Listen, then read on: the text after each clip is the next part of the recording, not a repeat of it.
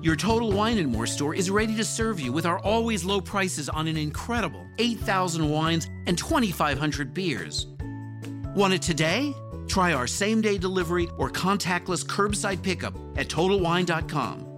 Whether you're grabbing your favorite beer or pouring a glass to enjoy an evening on the deck, Total Wine and More has you covered. Visit any of our 12 stores in Northern Virginia. This week's episode of Astonishing Legends is brought to you in part by Bloom That, The Great Courses Plus, and Blue Apron. And we're back. Good night, Detroit. Woo! Uh, that's right. We Yeah, that was. I, I wanted to. Uh, I didn't get to say uh, hello, Detroit, you like a rock show. yeah, at the beginning no, of it. it's, nice. I'm not. I'm not sure they would have gone for it, but uh, yeah. oh, you mean the audience? Yeah. Yes. Well, half of them were uh, my age and older. So yeah, no. Anyway, we just came back from our first live show in Detroit, and it was a blast. Uh, we are also dropping this week's show a little early due to some prior commitments this coming weekend. But we'd like to thank everyone who came out to the Detroit show.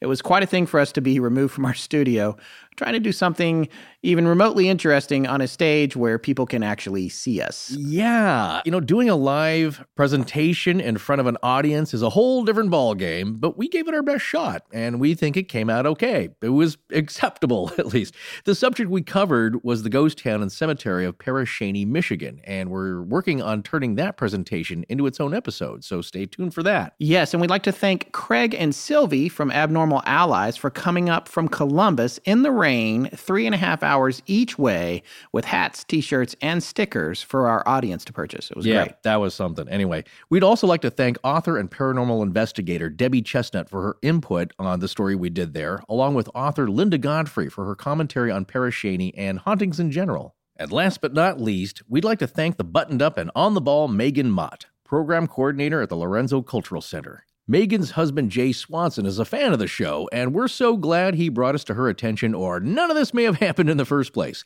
So thanks to you as well, Jay. And now that we're back in the relative safety and comfort of Blanket Fortiana, let's get down to business.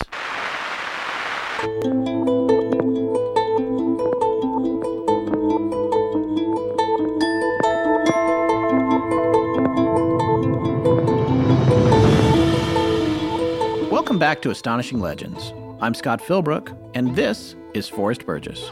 The severest justice may not always be the best policy. President Abraham Lincoln. Join us tonight for part three of our series on Henry Plummer, a last look at the legacy of the hangings in Montana, and an interview with author Frederick Allen, who literally wrote the book on it all.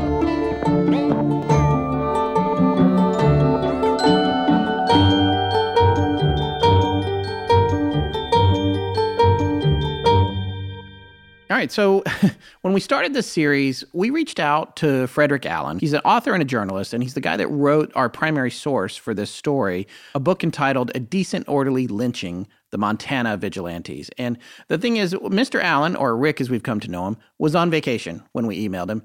And that would be our fault entirely for not calling people until the last minute to see if they want to do an interview. Oh, we always do that. It's luck of the draw. Yeah, It's we- kismet. We never know what we're doing until a few days ahead of time anyway. But he did email us back and he was like, oh, yeah, no, I'm totally happy to talk to you. I just am out of town right now. So by the time he got back to us, we had worked our way through part one of our Plummer series and most of part two.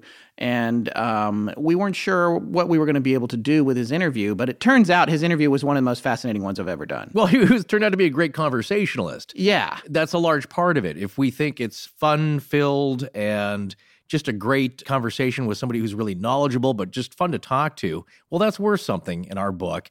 If it was really, you know, academic and factual, but just wasn't that exciting, well, that's a different story. Yeah, it might have just wound up on Patreon as a little bonus material, but we felt like this interview warranted an additional episode on Plummer, and so we we really wanted to include it and throw it in the mix here, even though we were dark last week. So it, we're coming back to it one more time because he does have a fascinating additional perspective to offer on it. Well, you may think that we're done with the story. We're done with Henry Plummer's life story, and we're certainly ramping up the movement of the vigilantes. But what we're talking about with Mr. Allen here is that these are larger issues at play here to this day, which involve justice and privacy and, you know, the rule of law. How far do you think authorities can go? Yeah, it's a fascinating topic, and he has a wide perspective on it because he's actually a former political analyst for CNN, as well as a journalist for the Atlanta Journal Constitution for years. He has a lot of fascinating experience.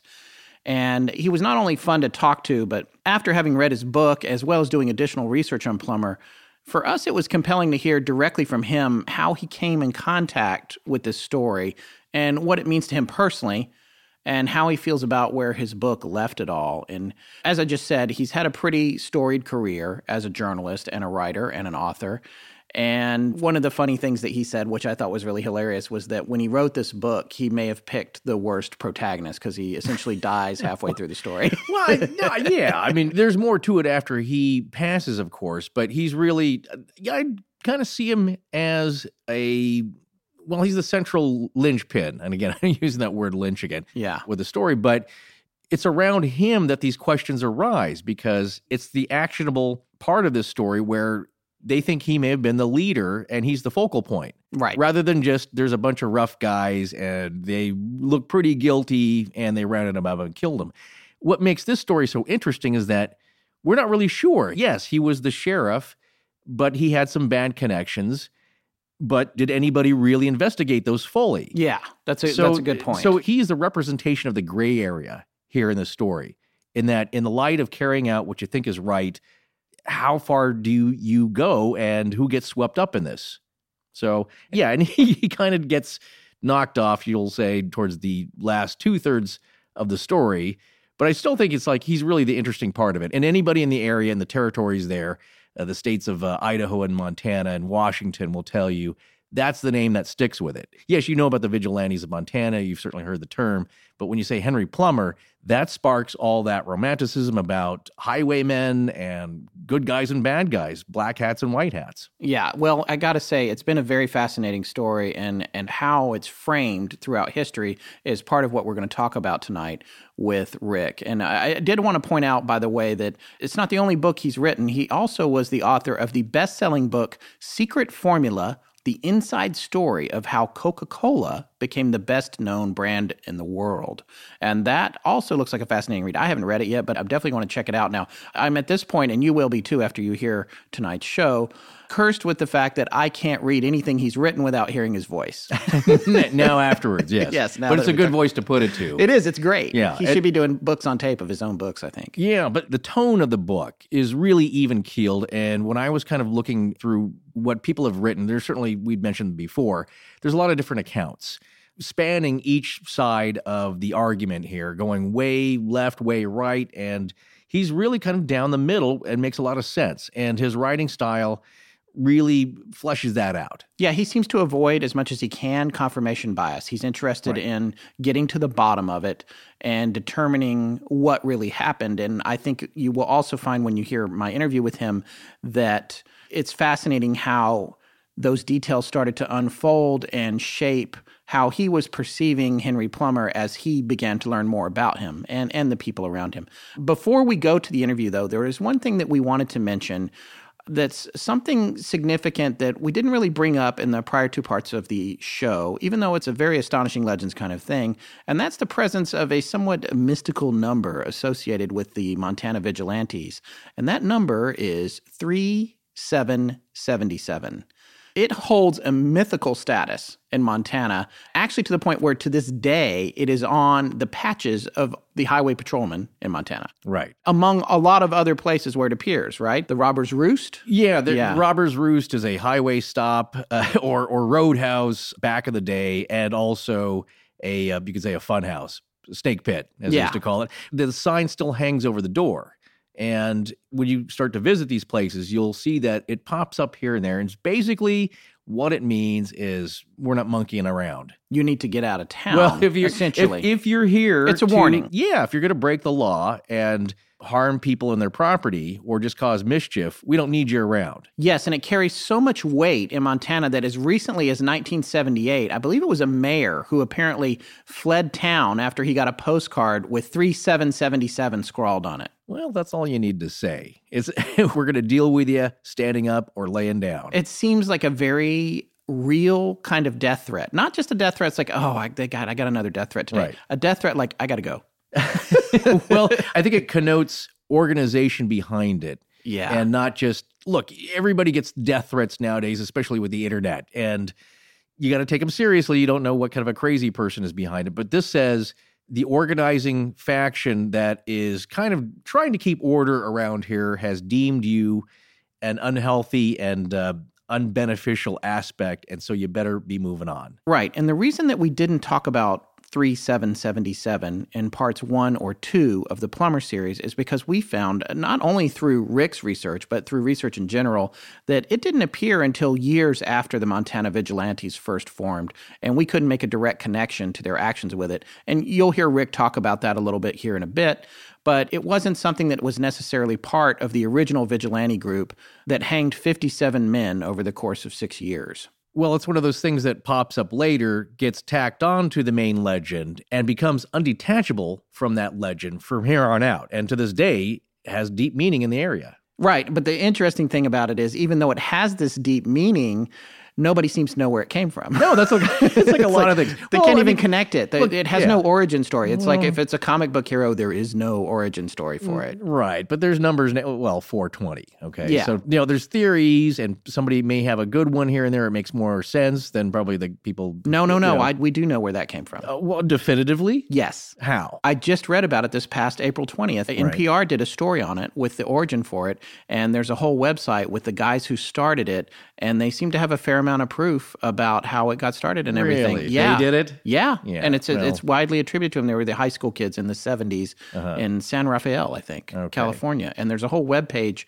They had a name for the group of kids. They were called the uh, the Waldos. Anyway, we're, we're getting off the beaten track. But what I'm saying is Yeah. that there's more story behind that than Ah. than there was for a lot of people about 3777. But to be fair, that's until Frederick Allen came along. Right. You hear stuff being from the region for many years, and those are probably bubbling to the top. There's probably three or four main ones. Yes. And and when you pick them apart, they don't really make much sense, but that's what people have. Right. And, and he's going to drill down on that here in a minute. But it's a fascinating topic. And when we got into it in the interview, I was glad that we wound up being able to include it in the Plummer story. No, of course, because it also points possibly back to masonry. Yes. Yeah, Freemasonry, that is. That's one I'd heard growing up that made the most sense to me. Yes. You know, but again, he makes a pretty good argument.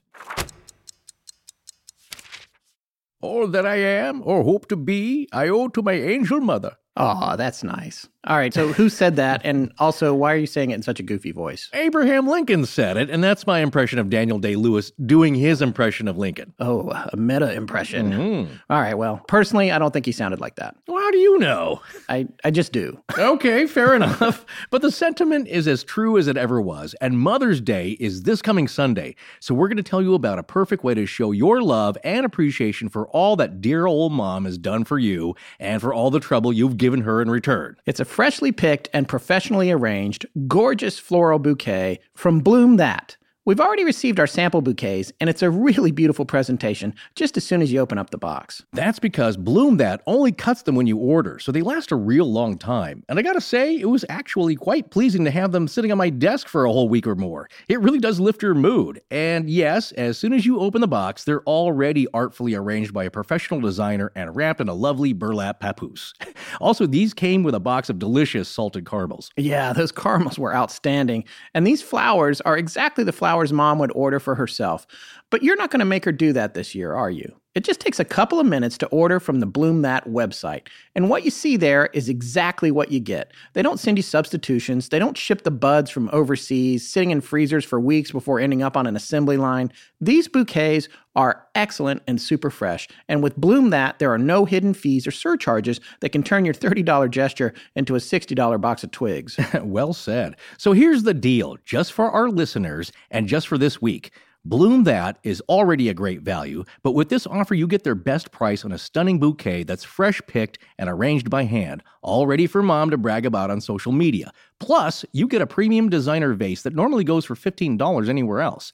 And those handmade salted caramel treats I was talking about, which normally go for $10, but you also get them for free. That's a huge savings of around $25, but you can only get it by going right now to bloomthat.com slash legends. Don't make mom lie and say she loved your coupon book for free hugs. Just go to B-L-O-O-M-T-H-A-T,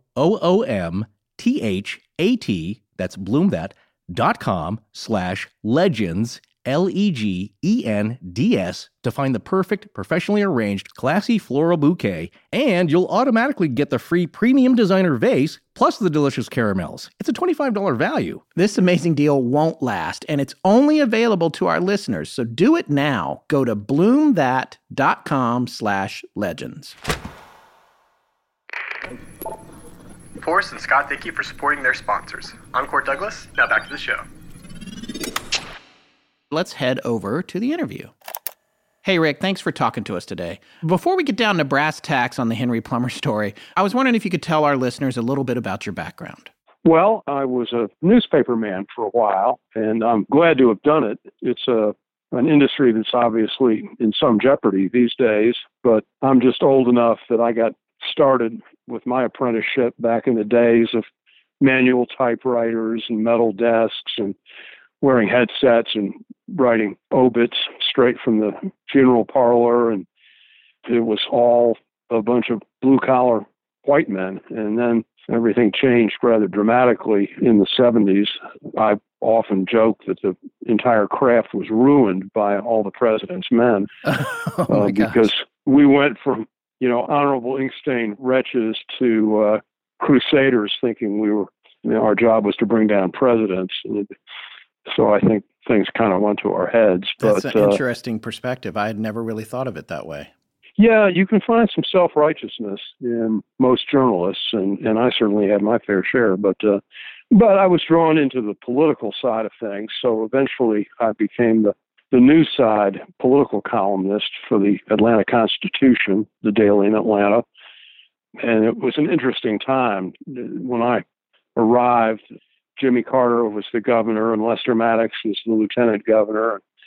We were on just on the eve of electing the first black mayor of Atlanta, and now all these many years later, we may be about to elect the first white mayor in a couple of generations. Oh wow! But anyway, I had a good run at the paper, and then I got hired by CNN to be their lead political analyst for the 1988 presidential race, which was a glorious exercise in democracy. You'll recall that was Michael Dukakis yes. and George H.W. Bush.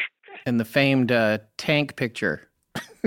well, you know, it's funny. I had a hand in causing that piece of footage to run oh. over and over and over again on CNN. That's amazing, really. Wow. While I, I was formally impartial, I actually liked uh, Bush as a person although I gave him fits over some issues. But Dukakis was the coldest fish I've ever encountered in, in politics. I, I just, I mean, I, I didn't know anybody who could warm up to him, and I, I don't know what kind of president he would have been, but I don't think he would have been a very good one. Wow, that's fascinating. Yeah, well, it was interesting, but but I realized after close to 20 years in journalism that I hated news.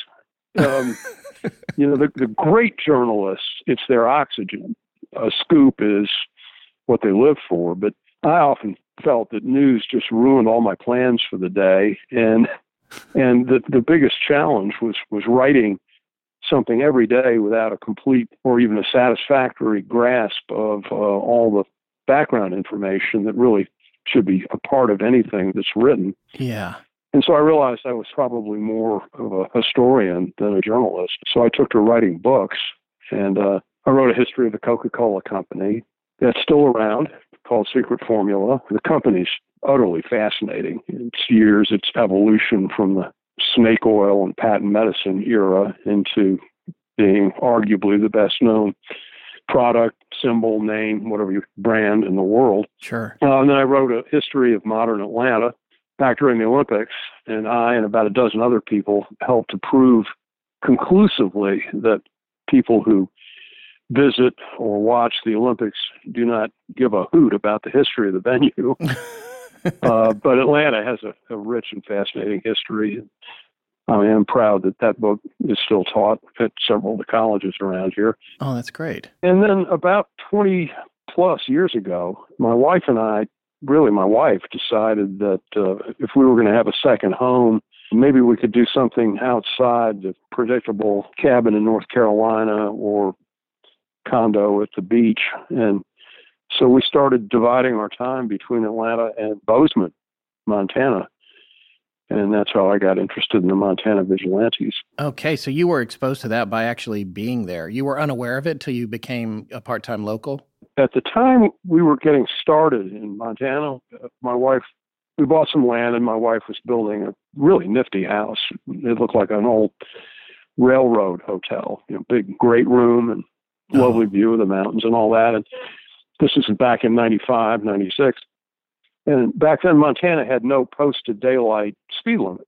You may recall. I do recall that because I graduated high school in 87 and was starting college. And I remember I was obsessed with fast cars back then. I'm a much calmer, mellower person now. But I remember, as you know, as a teenage boy, I was just like, oh, you could go as fast as you want. And I've got to go to Montana. I do remember that.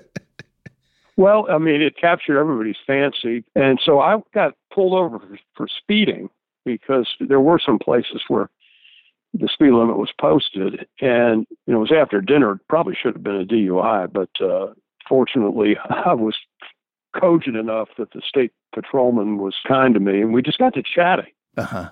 And I said, I'm just curious. There is a speed limit. It's called reasonable and prudent. And I said, What does that mean to you? And he said, somebody driving a nice car like yours, and I was driving a rental wreck. So I, I, if he thought that was a nice car, I was amused by that. But he said, if you're on the interstate in a uh, mechanically sound car, I'll give you 100 miles an hour. And I thought, wow, that's crazy, because you know, as, as sparsely populated and enormous as Montana is, it's still a mountainous state in the western third of it, and you you should not be going 100 miles an hour on anything out there. Right. But while I was chatting with the highway patrol officer, I noticed on his shoulder patch and on the car door insignia these three numbers 3 7 77.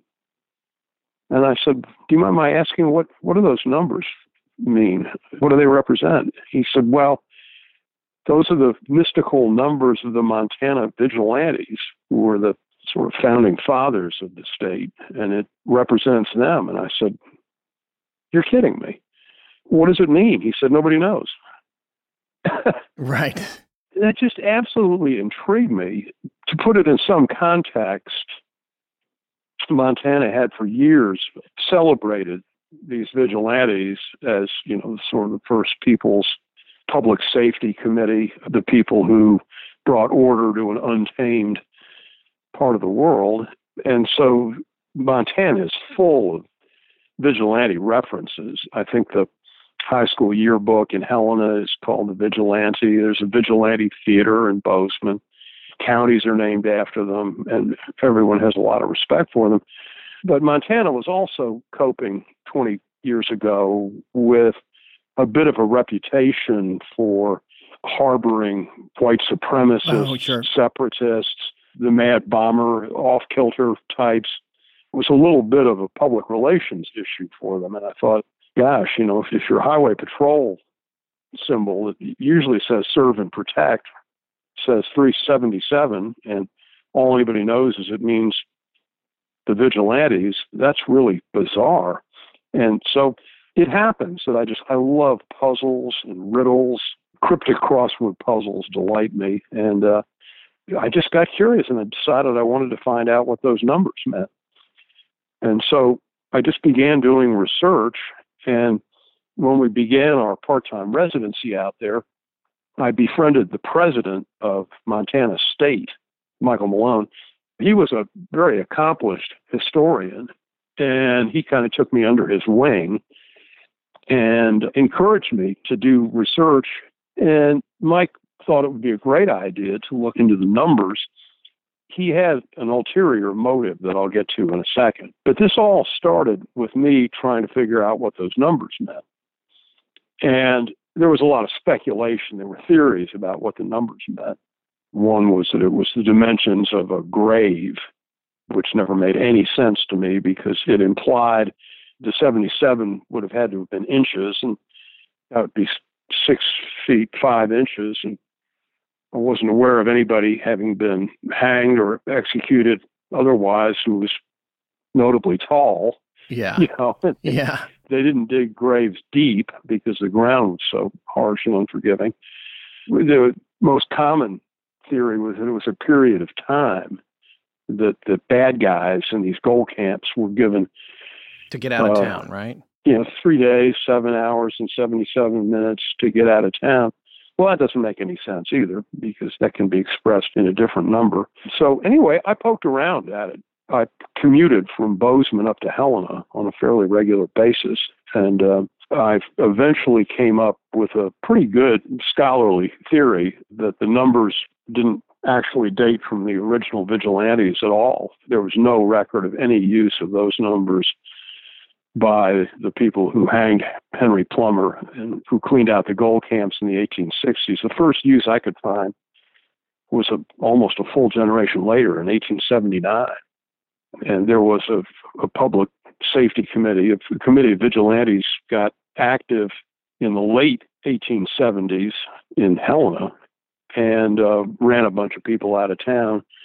And it happened that there was a $3 ticket on the 7 a.m. stage, and there was a committee of 77. And I've, to this day, I don't know if it refers to the year 1877 or the number of people who were in it, but I'm pretty certain that that message that was chalked on sidewalks or scratched into tent flaps to intimidate and terrify and expel ragamuffins and ruffians and vagrants. It just simply meant we either give you or you get a $3 ticket on the 7 a.m. stage to Butte. And in fact, there was an evidence of a pretty wholesale exodus of ruffians from Helena who arrived in Butte a few days later. So I think that was it. Anyway, I wrote the longish scholarly article for the Montana Historical Society quarterly, setting out that theory. And then I just sat back in sheer terror that somebody would discover something in an attic the next day that disproved my theory and made me look like an idiot. But that was close to 20 years ago now, and no one's come up with a better theory. Yeah, so I, I think I was right. It sounds pretty interesting. It's compelling, and it makes sense that it's get out of town essentially. That seems like a logical message to come with that. But then also because of your book, you know, we just this interview with you is coming on the heels of a two-part series that we were doing on Henry Plummer and the Vigilantes that drew a lot from your book as well as a few other places, but and we didn't really bring up the 3777 specifically because you had said it was downstream of their activities, of the primary activities of the group, you know, associated with Alder Gulch and everything. But I, I, I, did read online somewhere that somebody had said that there was a theory about Masonic numbers of the lodge that was in Bannack and the numbers of the founding members, like Nathaniel Langford and that sort of thing. But what you're saying makes more sense to me. Well, the Masonic part of it, I guess we'll get to that because there may be something to that. Yeah. But in, in terms of the organizing principle behind the original vigilantes, um, I think Masonry may indeed have opened some avenues of trust between different individuals at a time when there was a great deal of distrust going around. Sure. Um, but I find it really sort of convincing that, first of all, the vigilantes who hanged Plummer and others in the early going, they ran a few people out of town, a couple of noisome lawyers. Yes. For the most part, they killed their victims. They hanged them. That was the whole point. So the numbers, there were no warnings. And I couldn't find, I mean, there's not a mention of it in Dimsdale. There's not a mention of it any of the territorial broadsheets. It's, I mean, I found what I'm almost certain is the first use of the numbers in the Helena Daily Herald in 1879 in response to a, a particular incident. and meant to revive the Vigilance Committee. So I think I was right about that.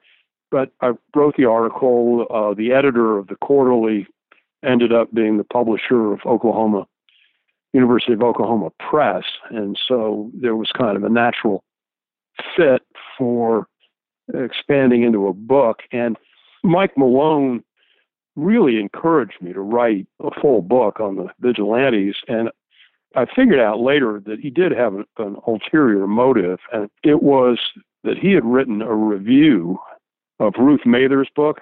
Yes. And she became the first real revisionist historian who took a, you know, not just a sharper look at it, but a, a diametrically opposed view of the vigilantes. And he panned her book, and she didn't like that. And so she caused some of her circle to protest. And I think he wanted me to jump in there and prove that the traditional view was right and that Mather was wrong.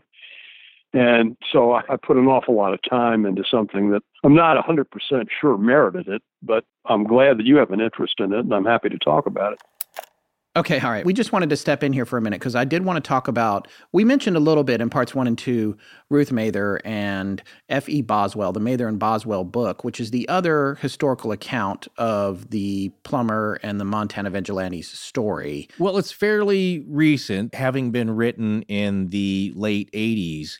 And they did a lot of research. They went through to the accounts of the time and, and diaries and biographies, you know, whatever they could find same as Frederick Allen. And when you Yeah. say fairly recent, his book was more recent. Yes, exactly. No, but, no. but theirs was before his. In his introduction, They wrote three books actually about it. there's uh, I think a total of five about the times, about Yeah. that era and that location. And he, uh, Mr. Allen, does in his introduction give them a lot of credit for, as he says, like having the signposts up that he can guide him to his research. Right. But he can't really stand with a lot of their conclusions. And I would have to agree with him because their point of view is they were revisionists, but revisionism can go a couple of different ways. And you would say in this case that they were apologists, right? Well, I'll put it this way Henry Plummer, as the report said, he was a charmer in life. He charmed people. He, he was magnetic. He could influence men and woo the ladies. And it seems like he's still charming people to this day because they just seem very enchanted by him as a character.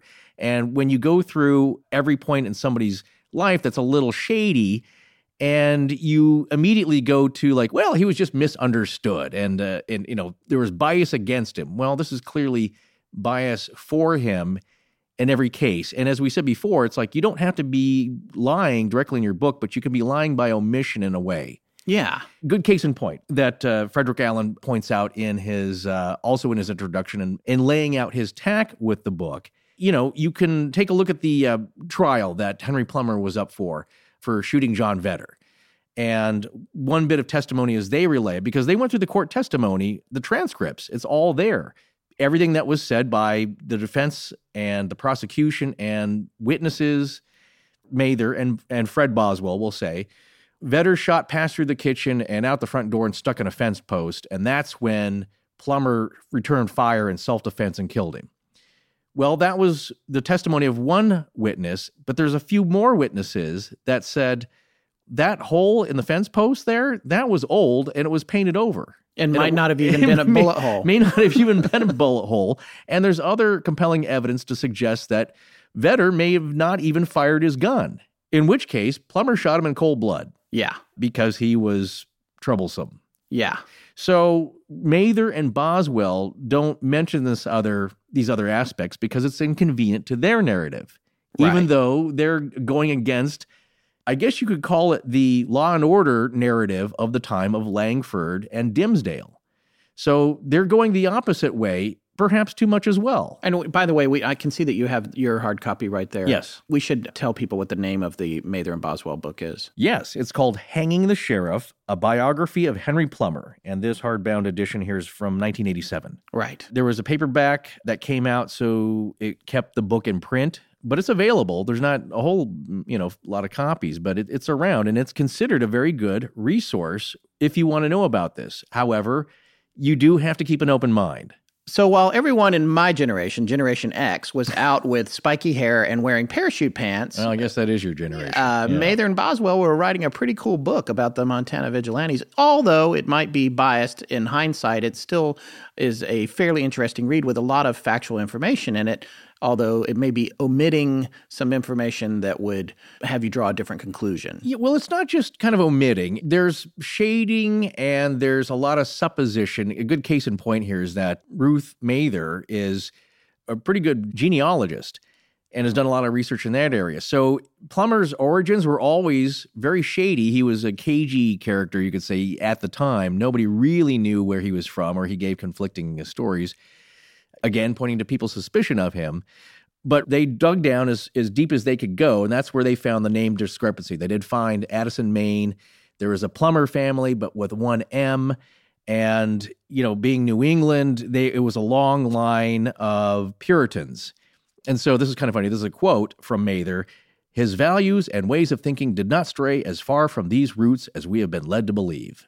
Now, that excerpt is from a book review by Lorna Thackeray of the Billings Gazette in reference to their book. And she points out their summation here is generally that Henry Plummer, this is uh, Ms. Thackeray's uh, description here, that Henry Plummer they describe as a decent, courageous, hardworking, honest, honorable, and even romantic young man, misunderstood by his contemporaries and the victim of the fact that his enemies survived and wrote the history of early Montana. Well, parts of that are true. Yeah. They, you know, the the victors write history, and I'm sure that yes, they had a bias to paint the picture that everything we did was cool. Yes, Well, you know, not I- totally by the book, but justified. I will point out that the Montana Historical Society, which is the great repository of most of the images associated with the Montana vigilantes, was founded by the Montana vigilantes. So, hey, well, they get to, you know, it doesn't mean it's wrong. no, I'm just saying. Yeah, exactly. This, but here's a good point. When you read a book like this, and any kind of story, and this is kind of something we're teaching ourselves and would love you, the listener, to also keep in mind as you go through these stories, all the things that we cover, because some of them are pretty way out. But even this one's an Old West story. You have to keep a critical eye and an ear open for bias of any kind, where it starts to sound like this is starting to sway one way or the other and not really be that objective. yeah. And so it's subjective and a lot of supposition is going on. Good case in point here is where Mather and Boswell discuss Electa Bryan's marriage to Henry Plummer, a less than three month marriage. Yes, it was a short one. It was a short one. And they're talking about it seemed like it was very short. We know that, of course. She took off for Iowa. Yeah, she left. Yeah, Right, even up- when as her family was in the process of moving out to Bannack, where she was. Exactly. So it's very strange. But their supposition is that she was basically just lonely. You know, he had his mining claims and his sheriff duties, and he wasn't spending as much time with her. and- Robbing, pillaging. doing whatever whatever he was doing didn't sit well with her. In fact, that you know where you describe where he rode along for like two or three days. Yeah, trying the to get her to train. come That's back. what you do when you're trying to convince somebody when you did something really bad. Yeah. In lieu of buying them a ten million dollar ring, you really try your best to convince them. Well, that's not just saying like, hey, you know what? I'm really sorry. Let's spend more time together. You're right. I've been away too much. yeah. That's easily remedied. This sounds like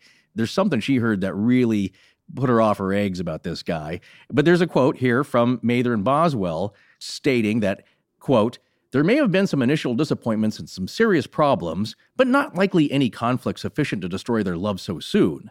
Well, you're supposing something about That's a relationship serious, you don't even know. Yeah, it's a serious supposition Yeah, about something that took place a long time ago. Right. And there was nobody at the time talking about it. But if you look at contemporary reports at the time, there people heard arguing. You could tell he was, yeah, he'd had some ladies who were a lot more fast, you could say, than Electa. Yeah. And he did had some other concerns going on. So again, you're painting this in the way you would like it to be. So that's what you kind of read when you are reading this book. However, there are bits of it as far as the research goes where it's like the Hotel uh, Luna, the Luna House Hotel. You know he signed in there. So there's some factual things that they dug up and, you know, make a claim to that you can take for honest uh, factual reporting. One of the cool things about the Great Courses Plus is that you can learn about everything from modern day life skills all the way back to the first recorded legend in history and the latest lecture series we're watching, Great Mythologies of the World. Ah, you're talking about the ancient Sumerian epic of Gilgamesh, the oldest story in the world. And you don't have to learn about it from a bunch of busted up old clay tablets either. Because with the Great Courses Plus, you can stream any of their riveting lectures anytime you want on any device you own smartphone, laptop, tablet, or TV. And yeah, I'm a huge Gilgamesh fan because he wasn't an entirely fictional character.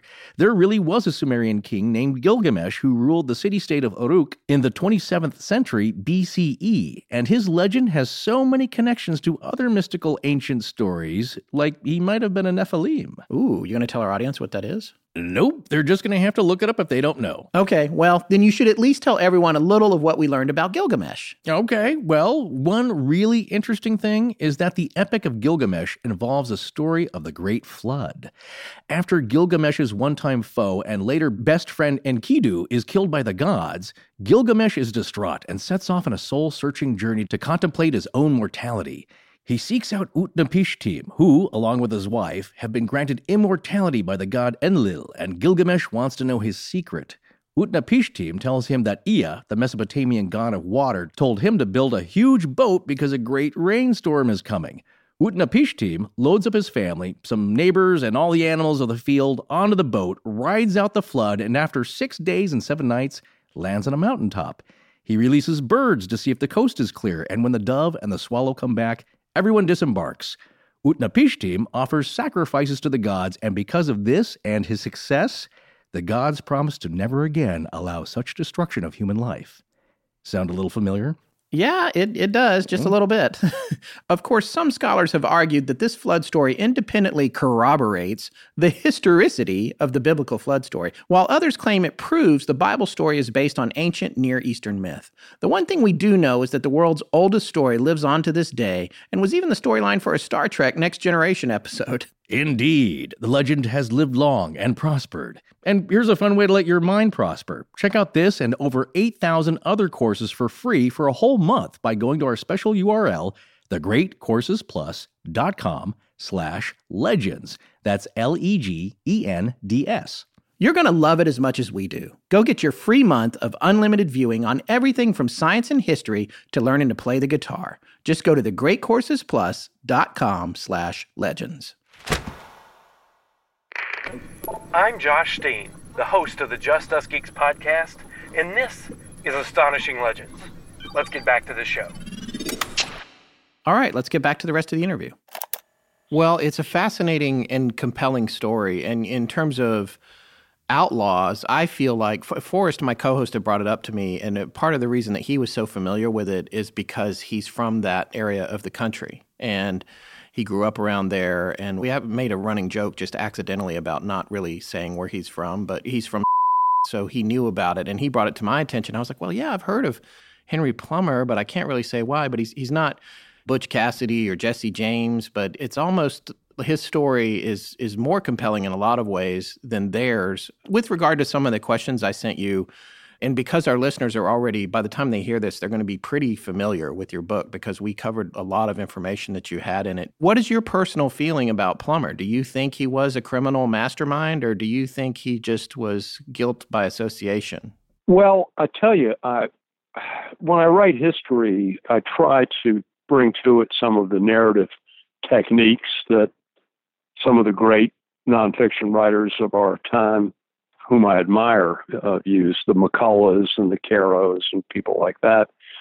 So I, I was really trying to write a story with a central protagonist. And I was seduced by Plummer, as a lot of people have been, because he's an intriguing figure.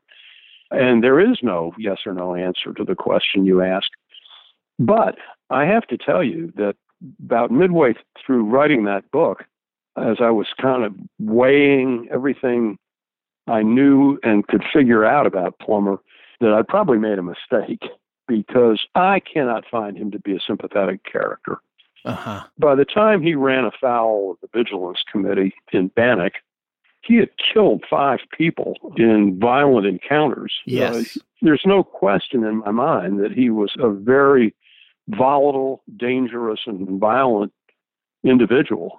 And I mean, all these these legendary figures of the Old West are intriguing to me because they're so hard to pin down, and it's odd because in almost all of these settlements, when you have the rush of settlement for a gold rush or a silver rush, there are instruments for recording history in place within a fairly short period of time.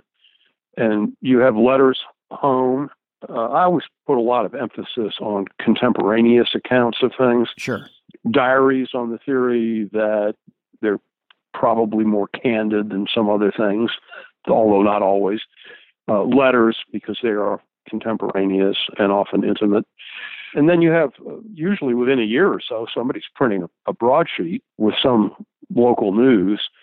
So these things are knowable, but there's something about that first year of frenzied settlement, and I, I suspect some of it just has to do with the age uh, and gender of the, the settlers. It's often young to middle aged men who are hoping to find their fortune in the gold fields. And uh, so they tend to gather as young men will in bars, and there's alcohol involved, and uh, things just don't don't always get recorded to one's complete satisfaction. So Plummer was he was tough for me, but on the other hand, he'd been on trial twice in California, and the transcripts were there, and you know, I read them one way and the revisionists read them another, but it seemed to me that he had indeed been guilty of at least manslaughter. Uh, you can argue about second degree murder.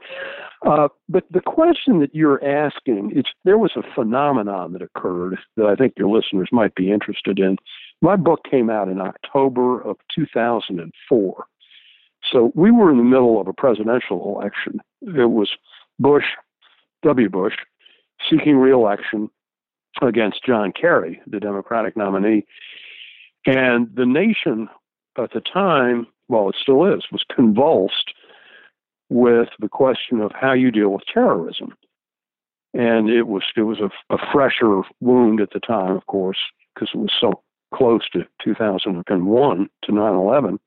But we still deal with it to this very day. And I found as I went around giving talks and signing books and meeting audiences that without exception, I mean, literally without any exception whatsoever, I could tell if somebody was a Bush voter or a Kerry voter, depending on, on what they thought of Plummer and the vigilantes. And the reason I think is that if you believe that the terrorism is an act of war and that the people who are carrying out are enemy combatants then you don't scruple terribly about killing them because you're at war. And that's what yeah. soldiers do to each other in war. If, on the other hand, you believe that terrorism is a criminal act, then you tend to think that the perpetrators of terrorism should be captured and tried and punished according to the criminal codes of our country. And it went that way with everybody I met. It was just fascinating to me. The people who thought that Plummer you know, had not been proven guilty beyond a reasonable doubt, and he was not proven guilty beyond a reasonable doubt. He was assumed to be a bad guy, and I think if you believe that terrorism should be prevented, and the only way to prevent it is to kill the people.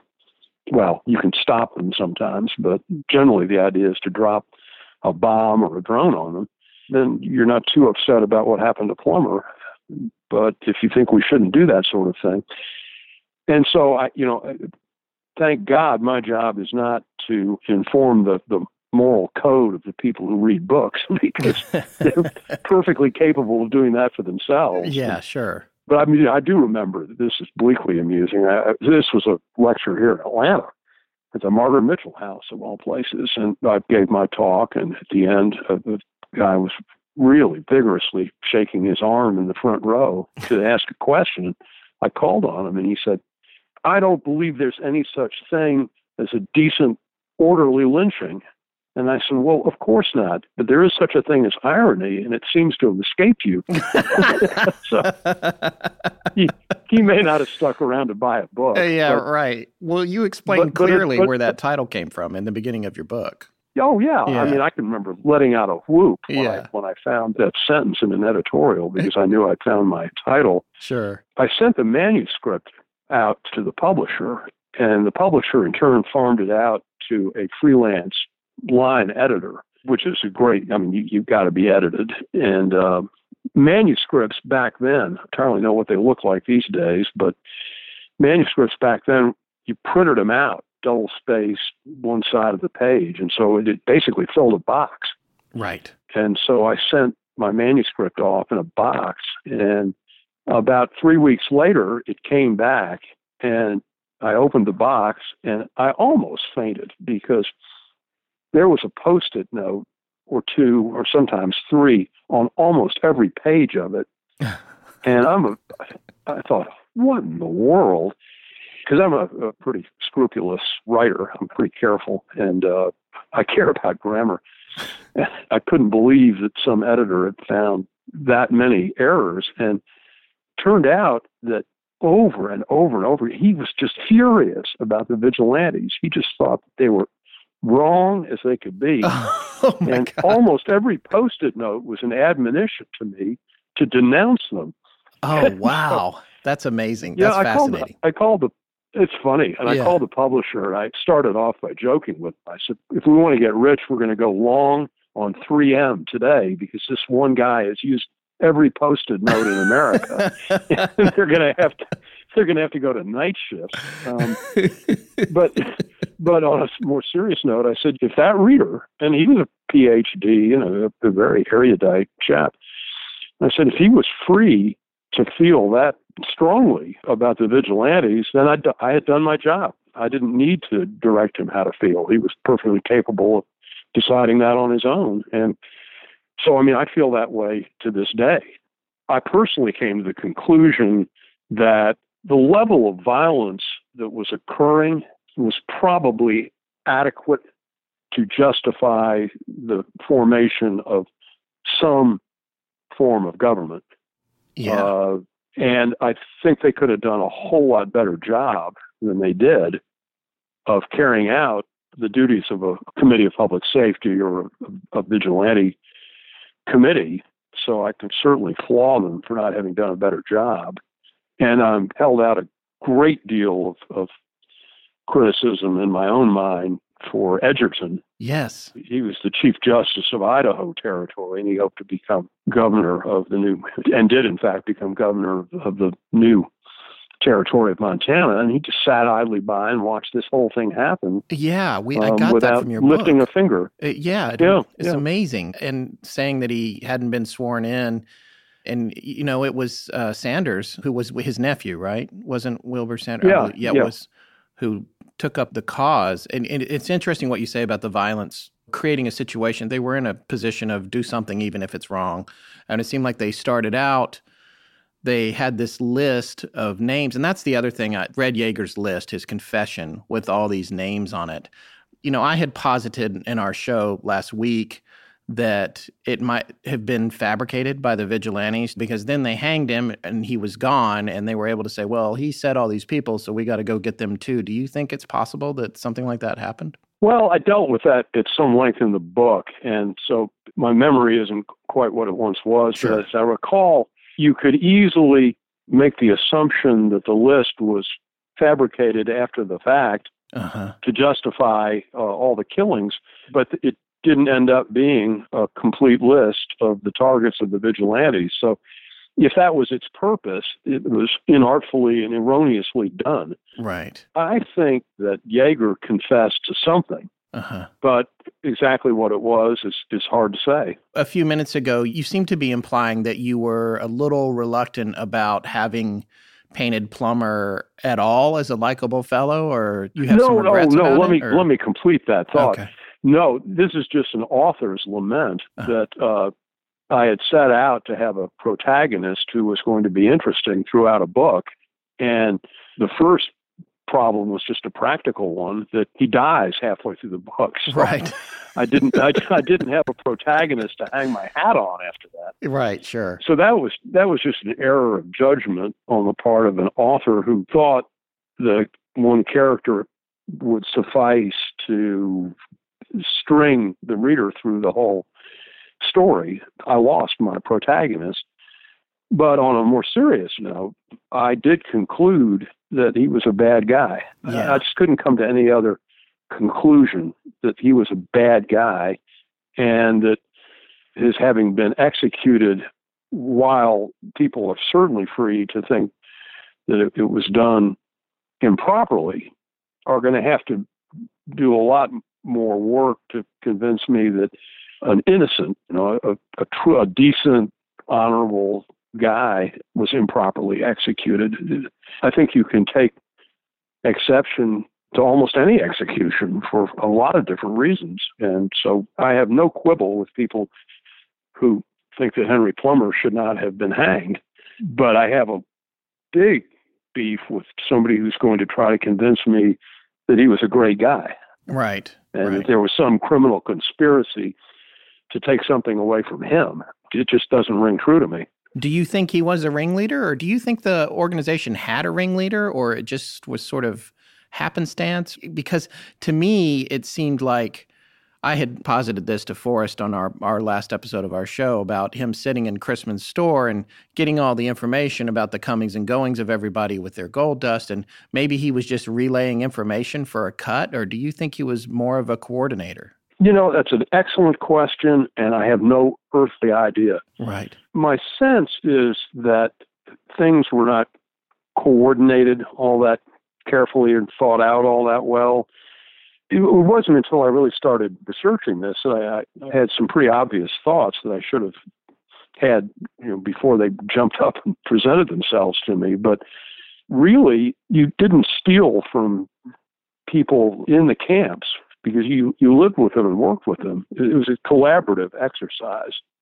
It was more like just a camp camp than a this image we have of a prospector panning gold in a in a river and having a nugget of gold bang into his pan and he struck it rich. It's just it's not true. I actually had a, a geologist who helped me on the book because he said if you're going to write about gold mining, you ought to know at least a little some about it. And we went and panned gold one day and in Alder Gulch, and it's backbreaking. It's terrible labor, and so these miners they collaborated immediately. They they were like unionized themselves, and they built huge sluices and they churned through immense amounts of gravel and took out the dust. And they lived with each other. They actually they did have courts and a, and a rudimentary form of justice that dealt with claims and footage and contracts and things like that. It was the criminal violence that became the real issue. But the insight that I had was you didn't go and rob somebody you shared a cabin with or the guy in the cabin next door because you all lived together. Right. So where was the opportunity? Well, the opportunity was when miners left the camps to go back east, to go home, uh, to take their gold dust and to use it to bring their families out or to buy the next year's supply of dry goods or whatever they hope to sell. That was when they were vulnerable, was on these trails. And so the stagecoach holdup, which is such a cliche, is really pretty accurate. That was going on. Who was doing it? Was it I'm just remembering now there was all this falderall in Dimsdale about how they wore neckties and called themselves the innocents. Yes, and the haircut, and and that the was beard, and the and the haircut, and that's just claptrap. That's just not so. And yeah, so I think you had ruffians who rode up and down these trails looking for targets of opportunity, who hung out at the various ranches along the trails where they would exchange gossip and maybe find out if somebody was carrying dust and maybe follow them and maybe rob them. But what I concluded was that if you had a supply of gold dust and you hope to get back home to the States, you know, in the autumn of the year when the prospecting was about done, you had every reason to be terrified. sure. And you had reason to want to protect your gold dust because that meant everything to you. So I'm not I'm not surprised that the Vigilance Committee acted, and I'm not at all convinced that the people they acted against were organized into any kind of unit that allows me to answer your question. You know, Okay. Plummer had gone to the trouble of wanting to be a lawman, had had experience in finding fugitives and, and acting in a in capacity of a lawman, and basically did nothing when some of these robberies took place. So it's not surprising to me that suspicion fell upon him. But again, neither do I have a quibble with people who say you didn't prove this And I mean, not only did you not have a duly constituted court of law with any actual governmental authority, but you didn't even hold a decent people's court and try to get at the truth of it. So they didn't they didn't hang him in a way that would satisfy an awful lot of people that justice was done, but it was enough for me. For me, one of the other big mysteries is Electa and how the brief amount of time that she was in his life and then she came back to Bannack with him and then she took off while her family was en route to be there and live near her. Do you have any ideas why she took those steps? And I had thought maybe you had mentioned in your book that he rode along next to her for several days trying to convince her to maybe to stay or come back or you know maybe we don't really know the reason why he did that but i guess i wondered in Forrest and i talked about this a little bit whether or not he had sent away some of his loot with her and was actually riding along as a guard or well, some other kind of yeah and when you asked it i, I actually i went back and read that part of my own book just to refresh my memory because Mhm. again it's been a while sure since I did this research. And I can remember just trying to reason it out. All you can do sometimes is you can't write a book that attempts to tell history and fill every page with a bunch of hand wringing in which you say, I don't know what to think about all of this. Yeah. You know, it's a it's a balancing act. You're an author. That means you're an authority on things. And so you decide some things and then you leave others. You're more candid about saying, I don't know. First of all, I don't think he had any money. He could barely figure out how to make a living because he was he was crippled in his hands. So if you move on to the assumption that he was the ringleader of a gang and that he was getting a cut of the swag and that he then meant to send it back east with Electa and that he rode part of the way to protect her, why didn't he just keep going? I Right. mean, he'd sold his cabin he'd settled his affairs. He had said he was planning to leave in a matter of weeks, if not days. Why wouldn't he have gone with her? So, you know, I just balanced in my as best as I could in my mind what seemed reasonable given the set of facts that we did have. And it seemed much more likely to me that she learned something about him that horrified her and made her want to leave him and get out of a marriage that suddenly seemed fraught with peril than it was that she was taking the wad home and that he was going to go with her part of the way and then go back for no evident reason that I could find and then leave again in a few days and rejoin her. It just it didn't make sense to me. And the way she lived later, I mean, she was an identifiable person and she didn't live in any grand way. So if she did go home with some fortune of his and he died, presumably she would have lived a different kind of life.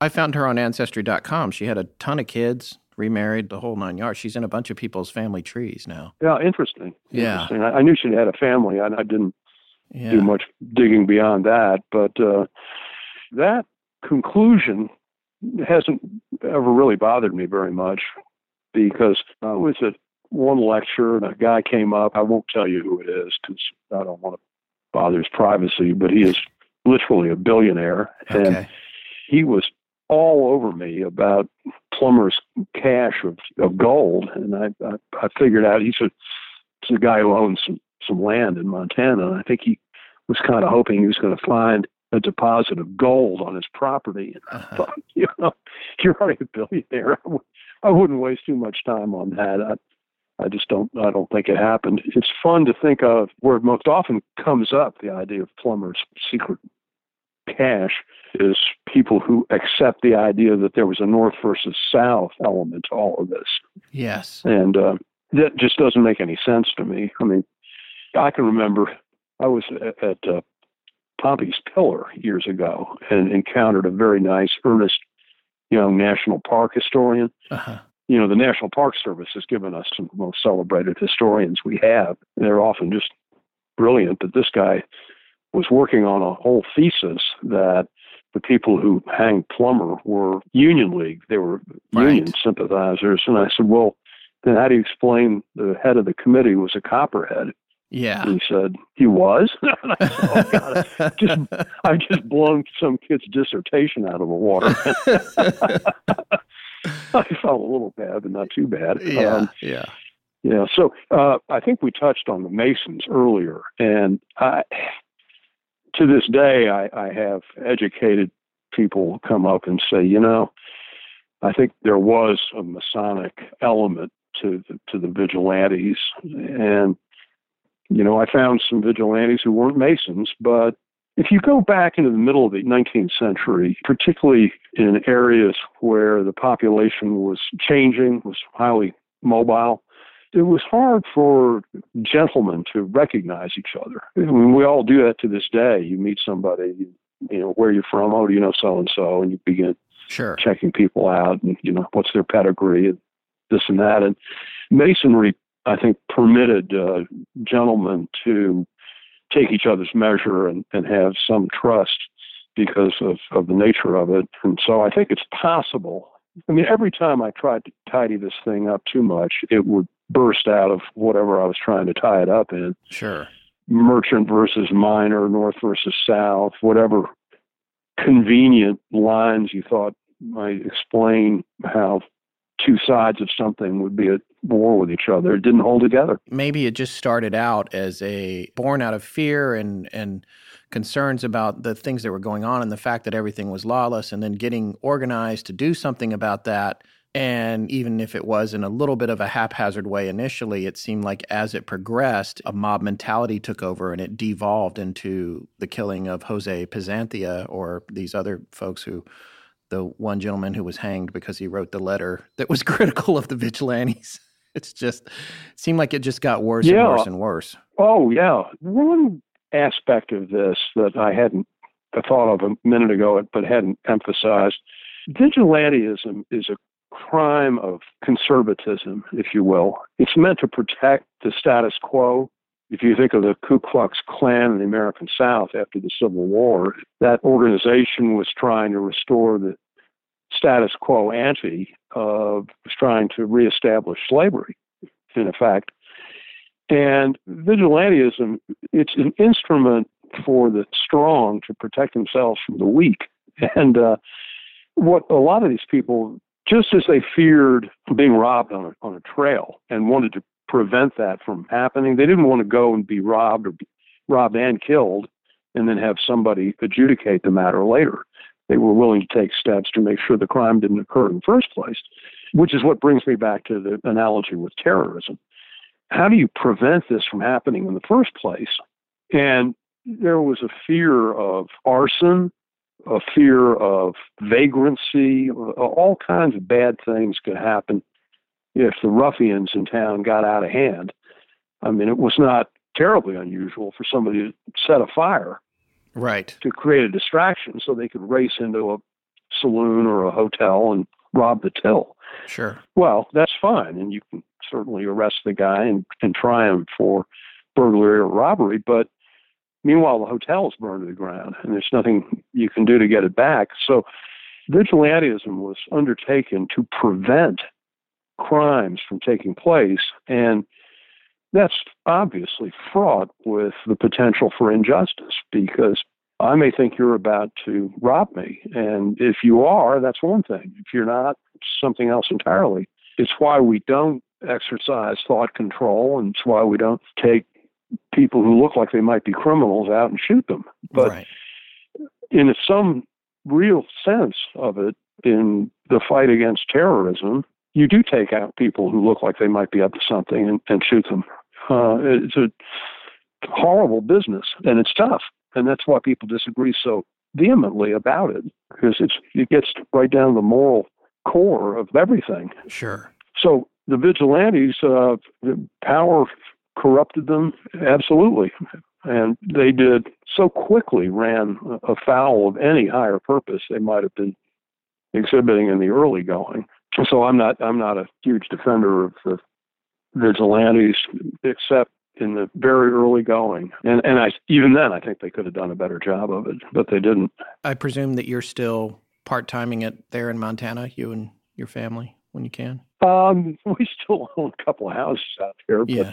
and we were there at Christmas. But it's Getting we're harder. getting it's hard to get there, Yeah. and I'm getting old enough that I I can't do some of the things that I used to do. So I don't think we're going to spend a whole lot more time out there. I- We won't be strangers because we got good friends out there. We want to continue to see, but I, I haven't been half and half in a while. We actually we moved to Montana Uh-huh. full time back in 2005. Oh, and I mean, it's a wonderful state. I love Bozeman. I love Big Sky.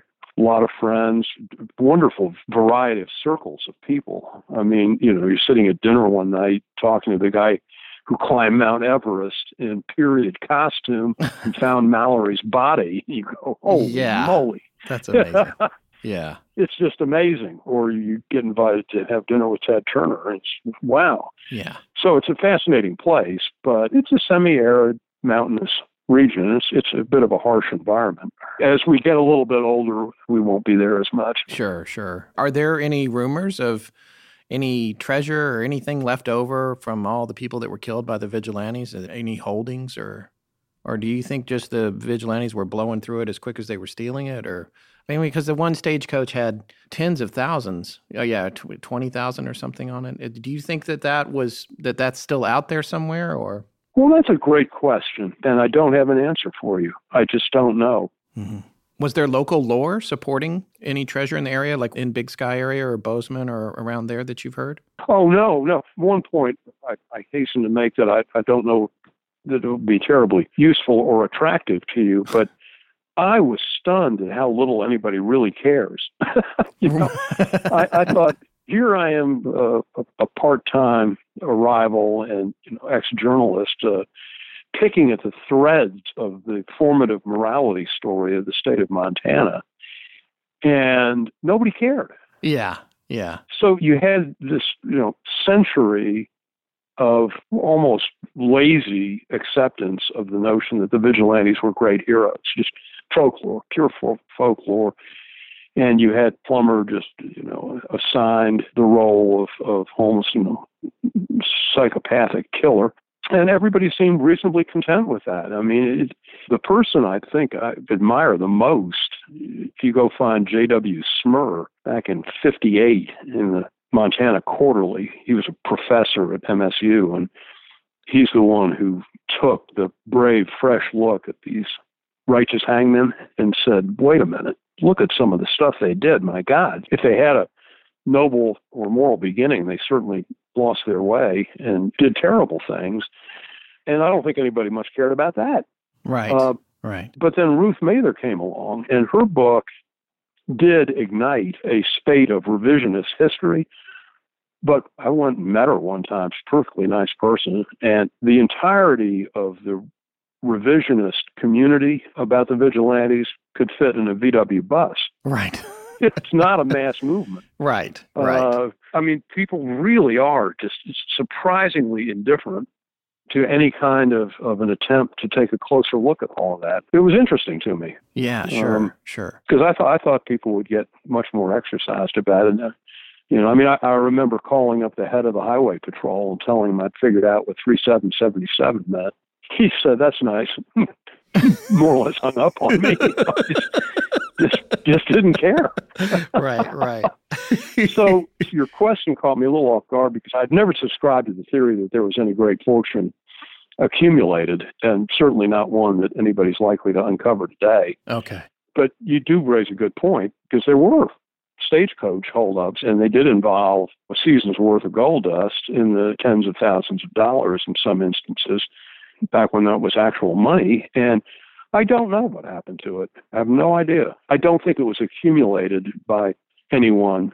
I don't see that. The, you know, the real money, and there was a lot of money that came out of the ground there. I mean, it is worth pointing out. I think Montana's was second only to California's uh, Yeah. gold rush in terms of its yield. I, yeah, that's so what I remember mo- reading. Yeah. yeah, so I mean, a lot of money did come out of the ground, but the money was the people who mined the miners who made the money. You know, it's the dry goods people and the saloon keepers, and all these places tended to become respectable within a fairly short period of time, which is another reason that you didn't really need to have a vigilance committee. You know, you, you had federal judges operating. You didn't have to do that, but it was convenient. Do you have any sense, because I didn't look into it, of what kind of governor Edgerton became? Was he effective or, or not? I think I'm right about this, that he convened the first legislature, territorial legislature, and he was not going to let an ex Confederate serve. You know, this is at a time, I think, when you sort of gave your parole, you gave your word that you were through with all that stuff, and you were welcome back in. And Edgerton was he was so partisan. I think he was out before too long. I don't think he was a very good governor. But right. Forrest, wanted me to ask you one. I'm, we're going to let you go here. It's already been an hour, but there's a couple of quick things, and we'll wrap it up here. But he had heard a story about three or four men coming into town with like strong boxes, and they locked them up in a safe one night and and stayed. They had a sentry who stayed there all night with them, and then left the next day. Have you ever heard anything about that? It's in there. Oh, that's in the Um, book. Well, yes, where where somebody spends the night, and it's uh, Langford, Okay, I yeah, think, and yeah. he's traveling with somebody, Uh huh. so you can find that. Okay. Uh, I will tell you that I found Langford to be unreliable to the point of, of uselessness. Uh, I mean, he, he made up almost everything he wrote because I put a lot more credibility into other folks. I'm just trying to remember. It, it's it, it wasn't an incident that rises to the notion that there might still be strong boxes full of gold Okay. anywhere. Okay. In if you guys have ever actually been to Bannack, there's virtually Forrest nothing has. there. Yeah, I haven't. He has, but I Yeah. haven't. Yeah. it's a little state park and there are a few old buildings there, but there's nothing there that would conceal a, a bunch of, of buried treasure. I just don't think that happened. We've really enjoyed having you on the show. I enjoyed the conversation, and it, it's always good to be reminded of research that was so fascinating at the time and how much of it I've forgotten in the years since I did it. But so uh, you're welcoming me back to some old friends and adversaries, and I, uh, I enjoyed the exercise. Thank you. Hey, did you see those Master Chef Junior episodes where the kids made blue apron meals? Yeah, that was so cool. Cooking at home is becoming a lost art. And, you know, I take the responsibility of teaching my son how to do it very seriously. I don't want him to grow up eating out every night or wolfing down five for a dollar ramen in college like I did. I know what you mean. Well, that's the great thing about Blue Apron. All of the ingredients are pre portioned, reducing waste, and they're responsibly sourced too. So, in addition to teaching your kids how to cook, they can also learn about sustainable seafood management and regenerative farming. It's easy to get pretty far away from understanding where your food comes from these days, and I've been as guilty of that as anyone. But Blue Apron has not only made me open my eyes about it, it helped me be a better dad by teaching my son how it all works, from farm to table, as well as why it matters where your ingredients come from. Blue Apron builds strong bonds with the family as well. Research shows that Blue Apron families cook nearly three times more often. Well, we definitely do at our house. And on top of that, it's saving us a fortune in both time and money spent at the grocery store or restaurants because it comes out to less than $10 per person per meal. The other thing that's great is that after helping me cook something, my son's way more open to trying stuff he's never had before. In fact, this week, we're looking forward to the crispy salmon and roasted potato salad with pickled mustard seeds and creme fraiche sauce. That would have been a tough sell before we started Blue Apron. Well, life's too short to be making mediocre food all the time, so why not start your journey to becoming a better cook by trying out Blue Apron right now?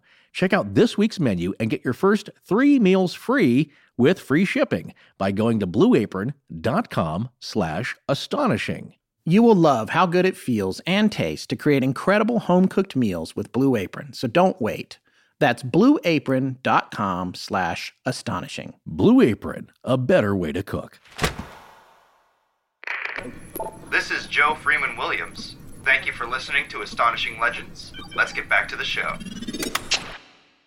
All right, you know what? I got to tell you, I had a lot of fun with that interview. Absolutely. And I don't know, Rick, you can send me an email because I know you're going to listen to this, but I felt like we kind of hit it off. well, you know, and you got him introduced in the podcast because I don't think he was really listening, and then he was like, "Well, this is this is okay. This is a good format." yeah. Oh, he'd be a great guy to have dinner with because you just love to you know pick his brain about all the things he's researched and uh, his time as a reporter and his knowledge of, of everything. He's not only a great writer, but he has a great uh, amount of knowledge in his possession. Yeah, I think about living on the East Coast, I wish I was closer to Atlanta so that I could go down and hang out with him. At, you know, at least Right. take him out to dinner or something. It would be fascinating. And you know, and splitting the time in Montana, that's it's pretty amazing too. And I, I should tell you, I want to go now. I, you've been to the Oh, well, area. No, I'll have to. but- Uh, no, one of these days, I'm going to have to take you to not only Bannack, but Virginia City and Nevada City, which is right next to it. They're slightly different. I mean, a lot of times, you, you know, especially in California, you go to a ghost town, quote unquote, and you get there and it's like, yeah, there's a few foundations and a chimney stack yeah. and some burnout sheds, and that's about it. And at one time, it was a big deal. You know, and the history's still there, but not a lot of the buildings, or it's just kind of run down. The thing about Bannack is that there's been some preservation. So Skinner's Saloon is still there, you know, Yeah. and I have pictures of the bar. Henry Plummer's scaffolding, his gallows, is still there. Now, it's not, as I said before, I think in part one, the original, it's not in the original position Yeah. but the original wood is there. It's just been moved, so a different spot on the hillside. So that's like living history. Now, what's great about Virginia City is you get there and it's very well preserved. In fact, I think there's a little over 100 people that still live in the area and they'll put on Pioneer Days. Yeah. And we just happened to be, when our family was doing a road trip through there, we just happened to catch it. Oh, really? Where were you guys going uh, from and to? All over. Uh, I went to Lewiston, when all the places, that's kind of why I like this story here so much, Yeah. is that we went to every place, most every place that's been mentioned here. Orofino. well, where did you start out? Oh, Eastern Washington, a northern Idaho area. Oh, That's where I grew up. Northern. uh, yes, going I actually spent. Well, I spent my time in Eastern Washington and also northern Idaho mostly, and Montana because it's a panhandle. long so you- list. Well, you can be in an hour. You can be in three states. Yeah. In an hour, I can be across town here in L.A. That's yeah, six miles. yeah, six miles. it took an hour. Seriously, that, Yeah. I can get to Santa Monica. It will take that long. So.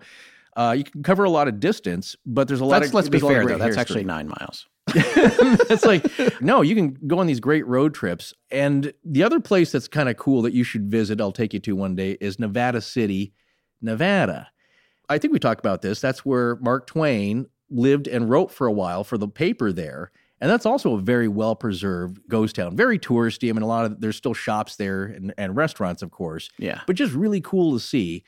And Virginia City, as we'll see in some of the pictures I'll have up, there are well preserved shops. So you can, you know, behind plexiglass, but you can see the actual wares that people were trading for and buying. It's at the frozen time. in time.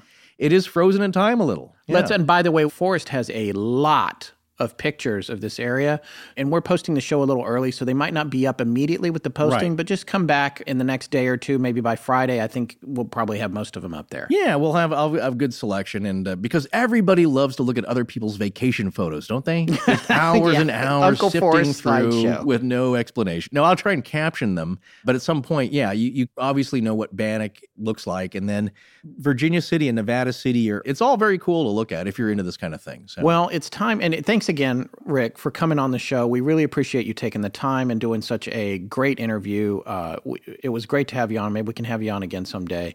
And um, definitely going to look you up uh, next time I get back east for more than a few days at a time. But it's time for us to talk a little bit about our conclusions on this show and our conclusions about the Henry Plummer hmm. series in general. I know we, you know, there was this whole idea of buried treasure, and we we, we had Yeah. we've had a few complaints here and there. What is going on with? How is this an astonishing legend? Know, Oh, it's like it's yes. to me, it's Well- interesting. You know, where's the buried treasure? Right. I don't know. For me personally, I don't think there necessarily is a buried treasure here. Even if there was this really complex organization that Plummer was or wasn't the leader of, I'm not convinced that these guys didn't just blow through it like every criminal and famous musician and movie star does. Right. Just, you know, we got Well- a, t- a billion tons of money Yeah. going to town. It's gone in three weekends. That's easy to You do know. now with Vegas Yeah. and places to spend it. Back Yeah. then, it's like I bought twenty sacks of flour. No, I mean, but you could you could do a under- bad land deal, at No, I least you- empty mining claim or something. Sure, you know. There- I- there's not much evidence of that, but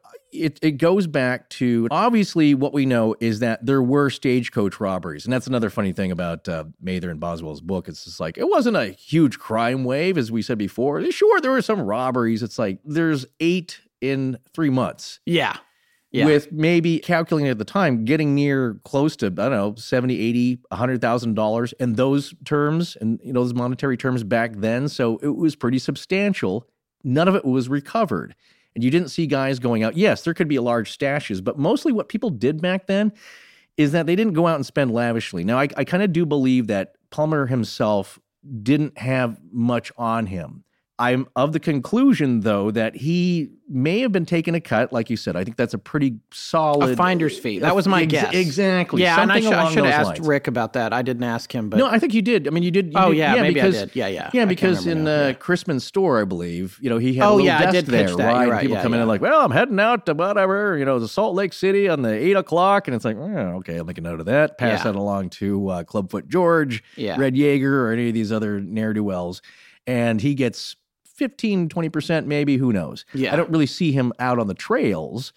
But there was that one eyewitness. Well, that he- young boy, uh, you know, the teenager swore up and down that that was him. it's like you said. Why would he be out on the trails? His hands barely worked. He was again, not as a guy actively working it, but those were guys he hung out with. That's Yeah. undeniable. So he's uh, the brains of this well, outfit. this, ain't, this ain't a brains kind of operation.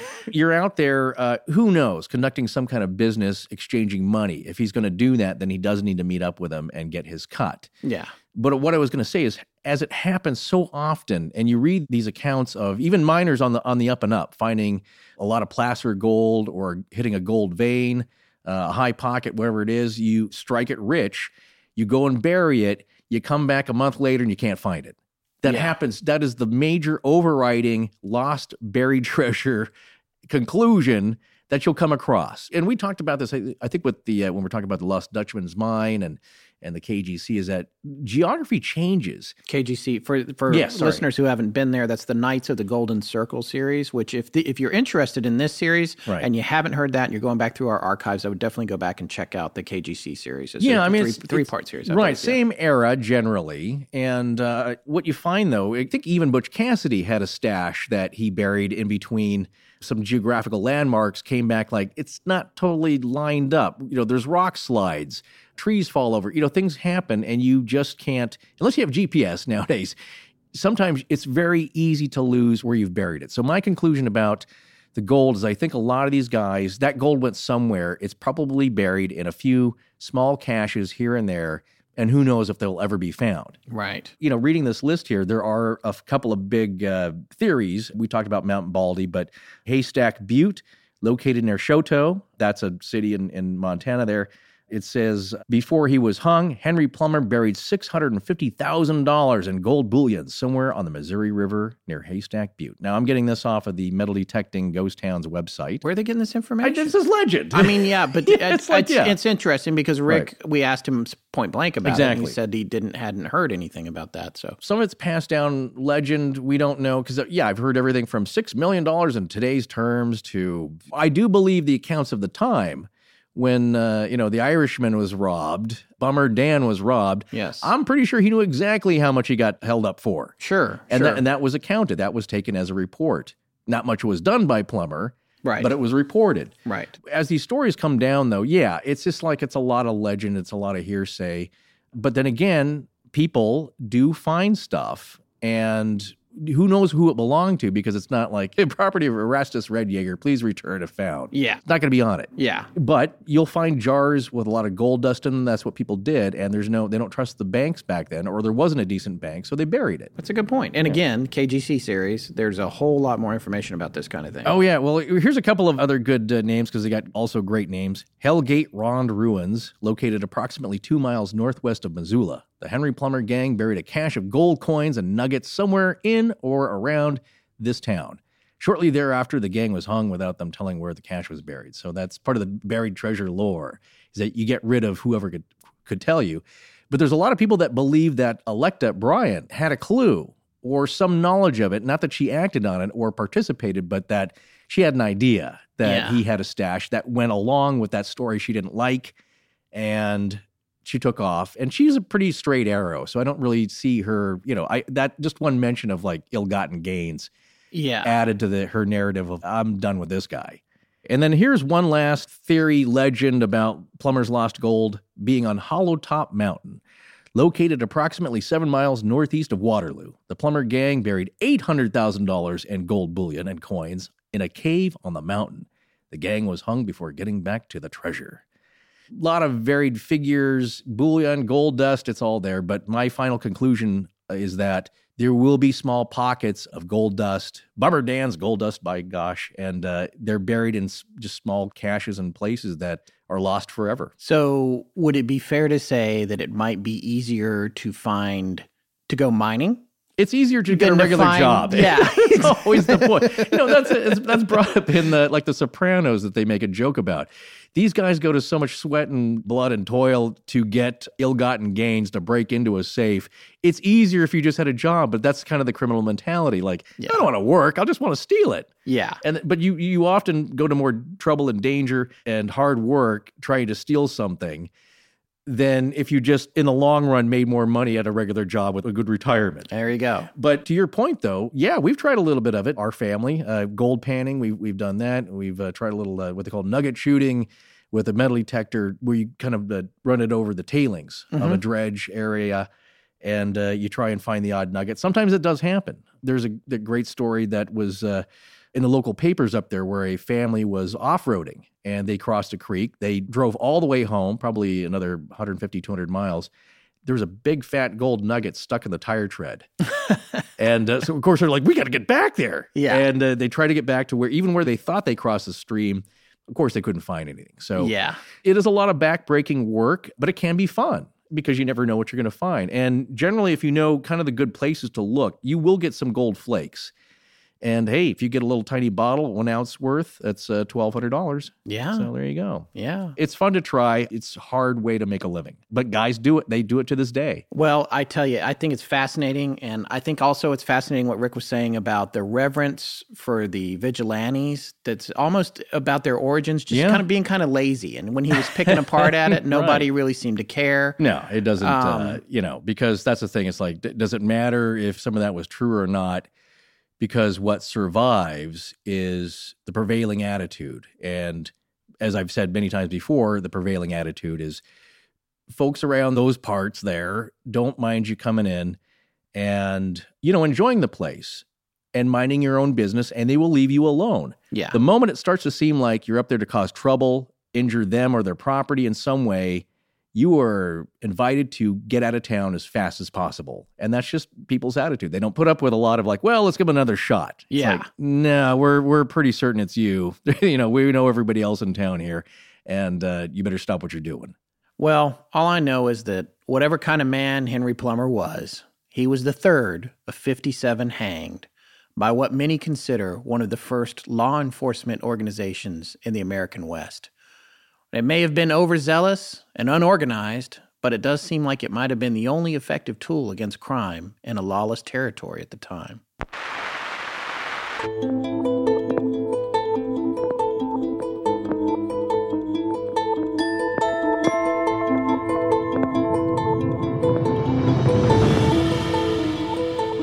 Well, that's going to wrap up our series on Henry Plummer. We'll be back next week with a new show of some kind.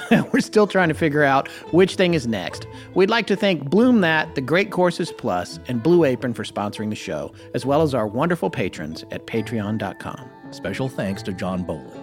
Hi, I'm Court Douglas. Hey there, Scott and Forrest. This is Joe Freeman Williams. Hi, I'm Josh Steen, the host of the Just Us Geeks podcast. And I give permission to Astonishing Legends to use my voice however they see fit. Galaxy wide in perpetuity. In perpetuity. Our show is edited by Sarah Voorhees, and the theme is by Judson Crane. Sound design is by Ryan McCullough. Special thanks to the ARC and its lead researcher, Tess Feifel. But most importantly, we want to thank our listeners. You can find us online at astonishinglegends.com, as well as Facebook, Patreon, Twitter, Tumblr, Google, and Instagram. Copyright Scott Philbrook. And Forrest Burgess. Good night.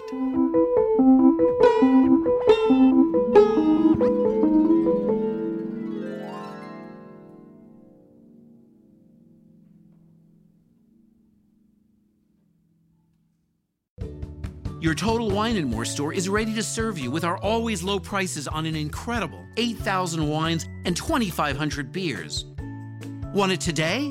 Try our same day delivery or contactless curbside pickup at TotalWine.com. Whether you're grabbing your favorite beer or pouring a glass to enjoy an evening on the deck, Total Wine and More has you covered. Visit any of our 12 stores in Northern Virginia